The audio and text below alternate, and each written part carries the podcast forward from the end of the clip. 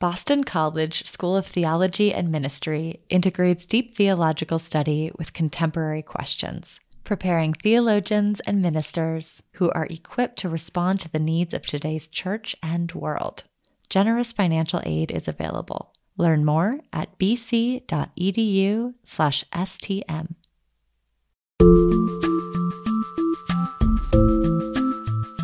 Welcome to Inside the Vatican with America Media.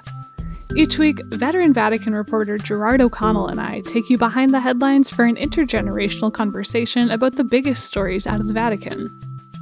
Well, several dozen EWTN employees from around the world are gathered in Rome this week. Yesterday, they met with the Vatican's Secretary of State. First up this week, Cardinal Parolin spoke to EWTN about the importance of them being in communion with the Pope. But an EWTN owned press agency ran a headline that told a different story. I have lived through the Nazi period. I was exiled twice so as to save my own life. Up next, inside the secret identity of the Vatican's Jesuit saint maker. Who was Peter Gumpel, and why did this trusted consultor to several popes hide his real family name? Emanuela was not an ordinary child. She was a Vatican girl. Finally, a new Netflix series details the still unsolved mystery of Emanuela Orlandi, a 15 year old Vatican citizen who went missing in 1983 and was never found. I'm Colleen Dulle. This is Inside the Vatican.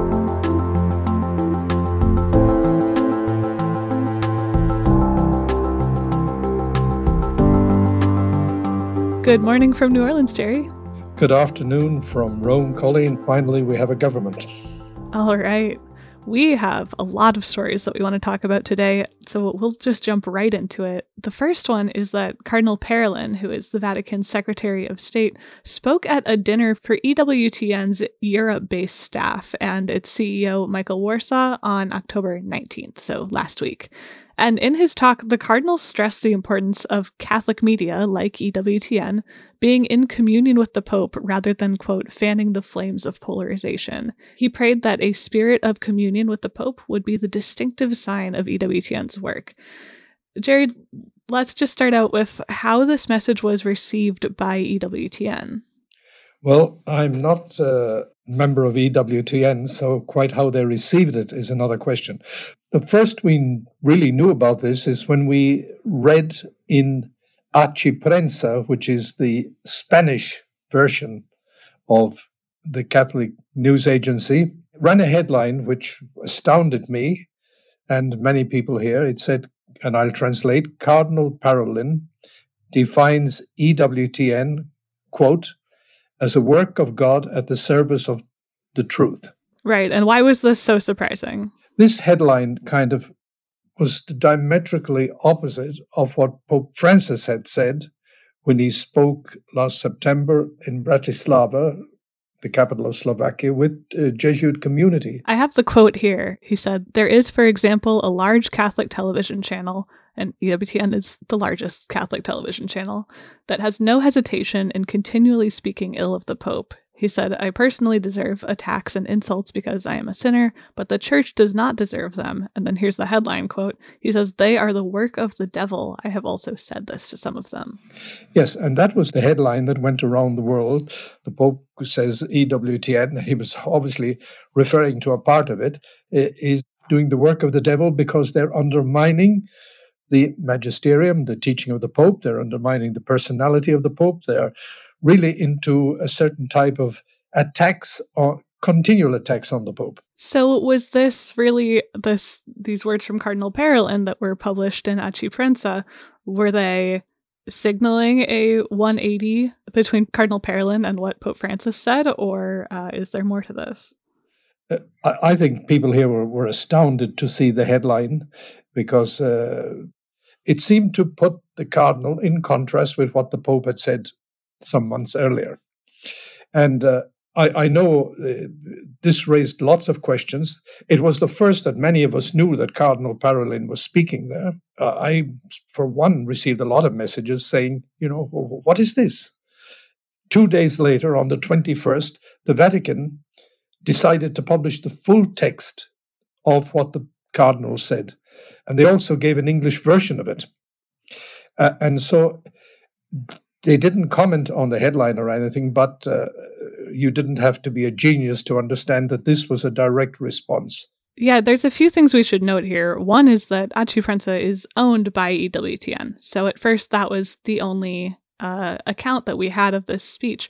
But once the Vatican dropped the full text of the talk, you realize that this quote about EWTN being defined as a work of God at the service of the truth is actually kind of part of this wish list that Cardinal Parolin is laying out. He says that he wants their viewers to be able to define them as a work of God at the service of the truth. The full quote is May this spirit of communion with the Pope, which, like his whole talk, centrally focused on EWTN being in communion with the Pope, he says, May the spirit of communion with the Pope be the distinctive sign of your work. May this be felt and touched in your television broadcasts, as well as in your articles and in your multimedia programs.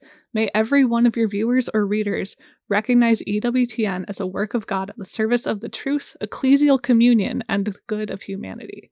So, in short, the Aci Prensa headline was taking this quote out of context. Yes, the, the Vatican is very concerned that here is one of the biggest media, Catholic media operations in the world. It's reaching 100 countries. It's got, uh, according to its own statistics, around more than 80 million people listening into it. Many bishops, many priests, uh, many lay people. And to find in this media ongoing attacks in some of the programs, not all the programs, they, they broadcast mass, they broadcast a lot of things, but in some programs, there are direct attacks on the Pope having spoken to many people over these years in the Vatican, it's not my own personal reading of it. It, it is a serious question, so serious that many people wondered how the Vatican would address this question. Now we know that Cardinal Parolin accepted their invitation to come and talk and dialogue, and he was with them for dinner we now hope that uh, this message that he has given given them this is what they tell me in the Vatican he quotes Newman in the in his speech. He says heart to heart speaks cor ad cor loquitur which was of course one of the famous sayings of Newman. And they hope that uh, from the heart of the Vatican to the heart of EWTN the message is received after the break, two stories of Vatican intrigue. First, the story of a German Jesuit's secret identity. Then, a look at the new Netflix true crime documentary series, Vatican Girl. Stay with us.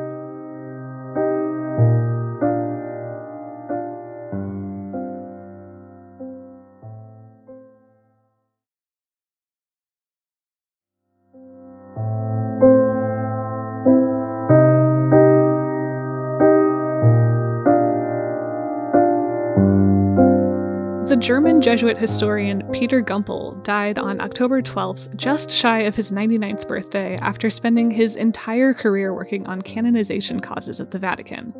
But Gumpel wasn't his original last name.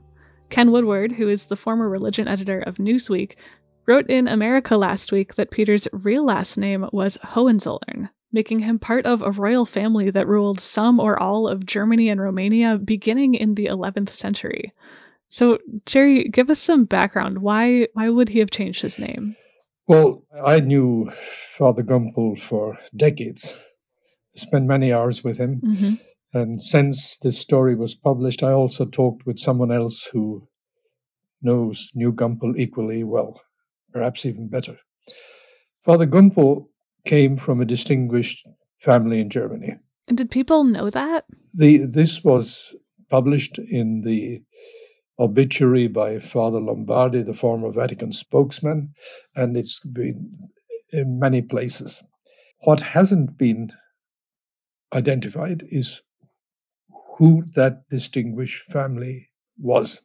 Father Gumpel, uh, to me and to my friend whom I've also spoken to, he spoke a lot personally about his life, his background, but he always made clear that he didn't want it put into the public domain. Mm-hmm. He knew Pius XII. He met him as a little boy. He knew Paul VI very well. Paul VI asked him to write his biography. Mm-hmm. And he gave it to the Pope on condition that this would be destroyed afterwards. Right. And he was questioned about his background a lot during his life, but never said who his family was. Yeah, what is clear and what is, uh, I think, in the public domain, members of his family were persecuted by the Germans. At least one was killed. Jerry, could you situate us in time here? Like, how old is he when when this persecution of his family starts happening? That kind of thing. Oh, he was, uh, I think, in high school. Okay. If I recall correctly, when Hitler came to power and it was becoming increasingly clear that life could be difficult, to say the least, for anybody who didn't share his views, the family decided he should move out of Germany. Mm-hmm. And he eventually ended up in Holland. As there, he joined the Jesuits. So we don't know a lot about his childhood. We do know that he met these high up Vatican officials. So it's clear that his family was movers and shakers in some way. And then when he's a teenager, he goes to Holland and joins the Jesuits under this fake name. So there have been some suggestions that, you know, maybe he changed his name in order to join the Jesuits because it would have been it would have put the Jesuits in an awkward situation during the reign of Hitler to have someone with this very distinguished German family name as part of the society. There's also been a suggestion that he changed his name in order to be able to leave Germany to begin with. And then there's also been the suggestion that he had some Jewish background and was changing his name to avoid, you know, being persecuted by Hitler for that. I never heard from him or had any inkling from him that there was a question that he was part Jewish in or had Jewish blood. I checked with a close friend of mine who also knew him very well, and he confirmed my own understanding. He said, I have never heard this before. It was published in these days. So th- that raises a whole other question. I think we have to read things very carefully. But the title of the story we said is Secret. Yes of course that will attract attention and attract people readership etc but uh, the, the fact is uh, there is no positive confirmation that i'm aware of which says this was his name we do know for certain that he was from a very distinguished family and we do know that he had good reasons first of all to protect himself from nazi germany when he went to holland to have a change of name he had other reasons when he joined the Jesuits that he didn't want to be identified. And of course, this raises questions. But Pius XII knew who he was very clearly. All the popes up to the present day, I think, knew exactly who he was. He was with his good Jesuit friend, Father Paolo Molinari. He worked very closely with him, and they were both, and Father Gumpel was one of the counselors of the Pope. Pope Paul VI, John Paul II. I, I know this for certain. And I also know for certain that Cardinal Ratzinger, as cardinal, consulted him and I think as Pope. So he, he was, in, by any standards, a big hitter in Rome for many years. Yeah, but kind of in the shadows, right? I was I was struck by that in in Ken's report that he he talks about Molinari, the the guy that he worked with, and how the two were kind of uh uh, foils to each other, where one was very outgoing and then Gumpel was more the like quiet academic type. You knew him. Can you tell me about him and, and why he was so important? Well, I thought he was an extraordinary, kind man. He was a man who would happily meet you at any time. You could phone him and he would give you a time and say, please come. And he didn't put time limits on the time he spent with you. And I really remember uh, a man who was a scholar of the highest order, one who made major contributions to the church, to the canonization process of many saints. Yeah, 150, it said in this article. Yeah, I, I, think it's probably true. And he was also advisor to the popes. And he was advisor also to many people in the Curia. He was also con- he was also confessor to many people. And interestingly, he has this whole background with Nazi Germany, you know, trying to flee it and everything. And maybe his best known work is about Pope Pius XII, the wartime pope who has been accused so many times of, you know, having been collaborating with the Nazis in some way. And Peter Gumpel did not agree with that. Well, Peter Gumpel was adamant that history will be kinder to Pius XII than the present mediatic climate. He is convinced, he said, I may not live to see the day when he is canonized, he's made a saint in the church, but I am certain this will happen one day. He was the expert on Pius XII. He got access to the Vatican secret archives, the documents, before anybody. Uh, there were uh, Father Graham, one of the American Jesuits, was involved with other three other people, I think, four other people, in producing I don't know how many volumes, more than twelve volumes, I think, of wartime correspondence relating to Pius XII. He was absolutely adamant that there is no smoking gun in all these documents. And he went through them. Anybody who knew him understood that he was a man who left no stone unturned to arrive at the truth. And he was prepared to accept any evidence to the contrary. I think he was heavily attacked. He points out when Pius XII died in 1958, Golda Meir from Israel praised him he, he pointed out that there was much appreciation from the various Jewish organizations after the war. He, he recalled that the rabbi of Rome, the chief rabbi of Rome, decided to become a Catholic and to take his name, Eugenio, after the war because of what Pius XII had done. And so he says this first part, years, decades after the war, 10, 15 years after the war, 1945 to nine, the mid 1960s, he said Pius was being respected in the Jewish world. And then this book came out and it pointed to the silence of the Pope, and it became a big story. It became a theater play, everything.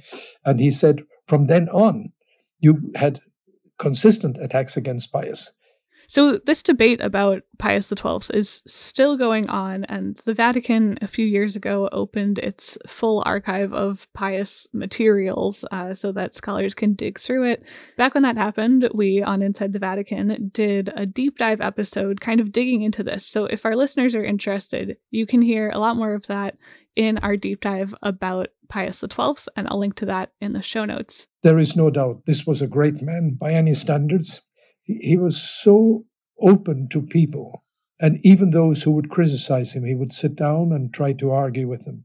But he was targeted very heavily. Uh, I mean, when a book came out called The Hitler's Pope, he just couldn't believe it. He, he felt that this was the ultimate lie. I, I, I think he was a very holy man, and I think he's now in his happy, happy reward.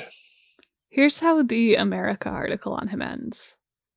It was also fitting that Kurt Peter Gumpel S.J. was laid to rest in the German cemetery inside the Vatican's walls, rather than in a vault inside the Hohenzollern castle. The church was his family, the Jesuits his companions, the saints his only royalty.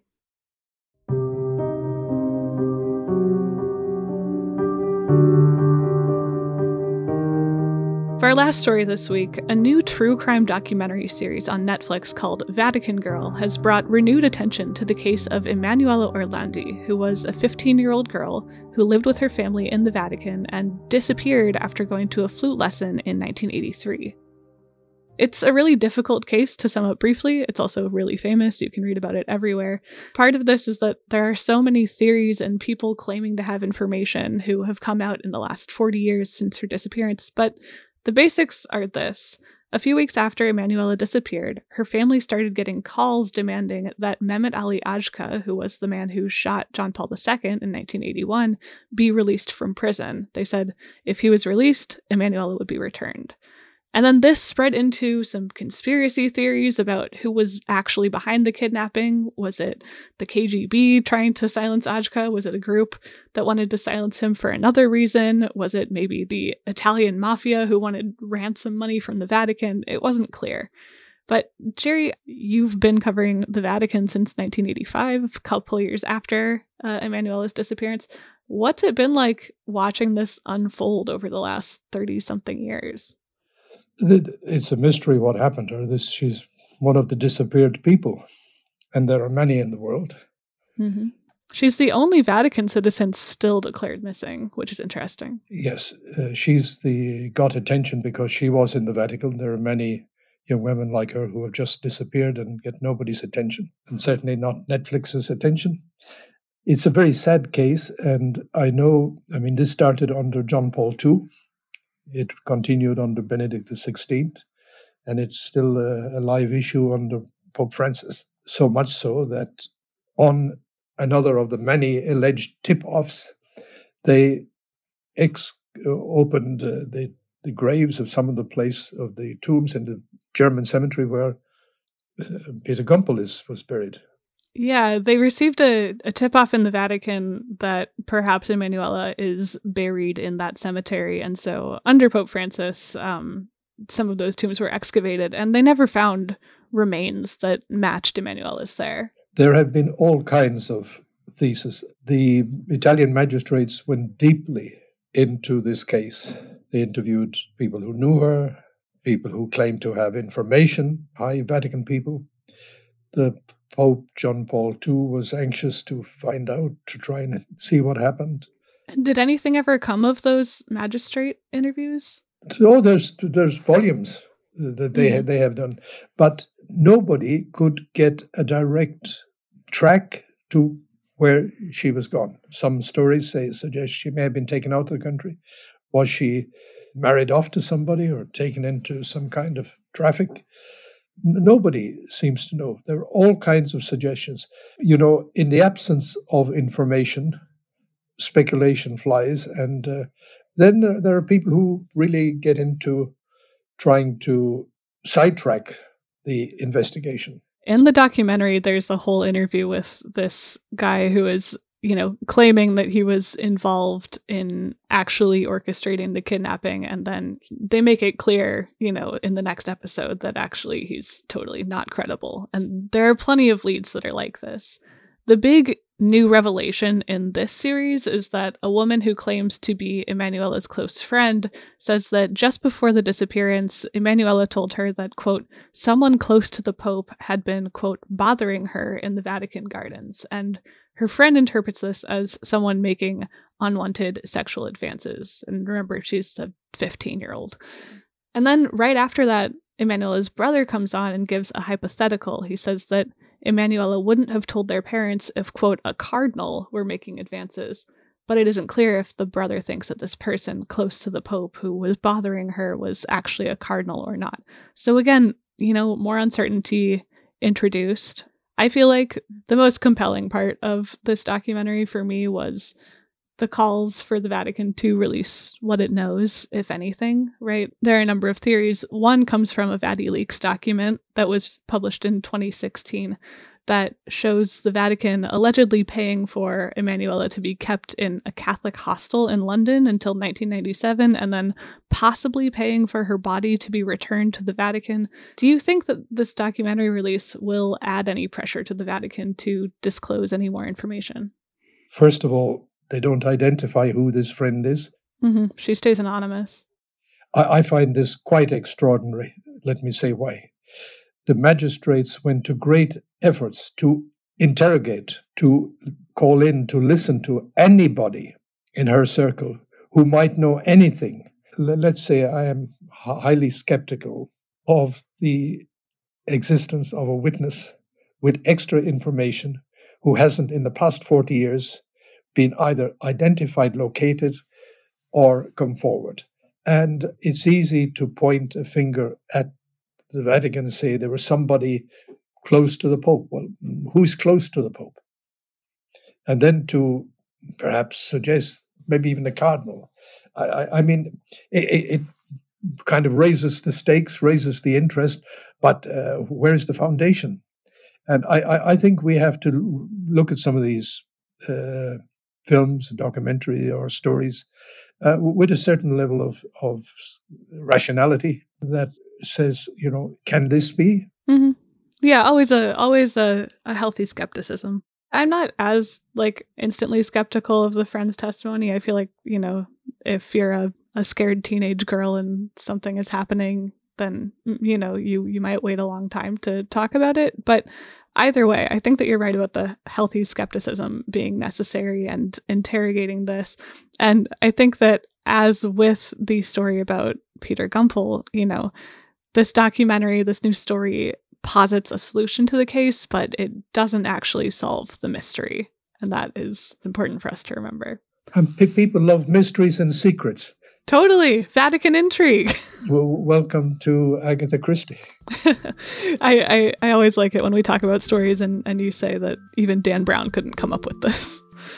Jerry, it's been a pleasure talking about these stories with you. Thanks for sharing a bit about your friend Peter, and I will talk with you again next week. Thank you, Colleen.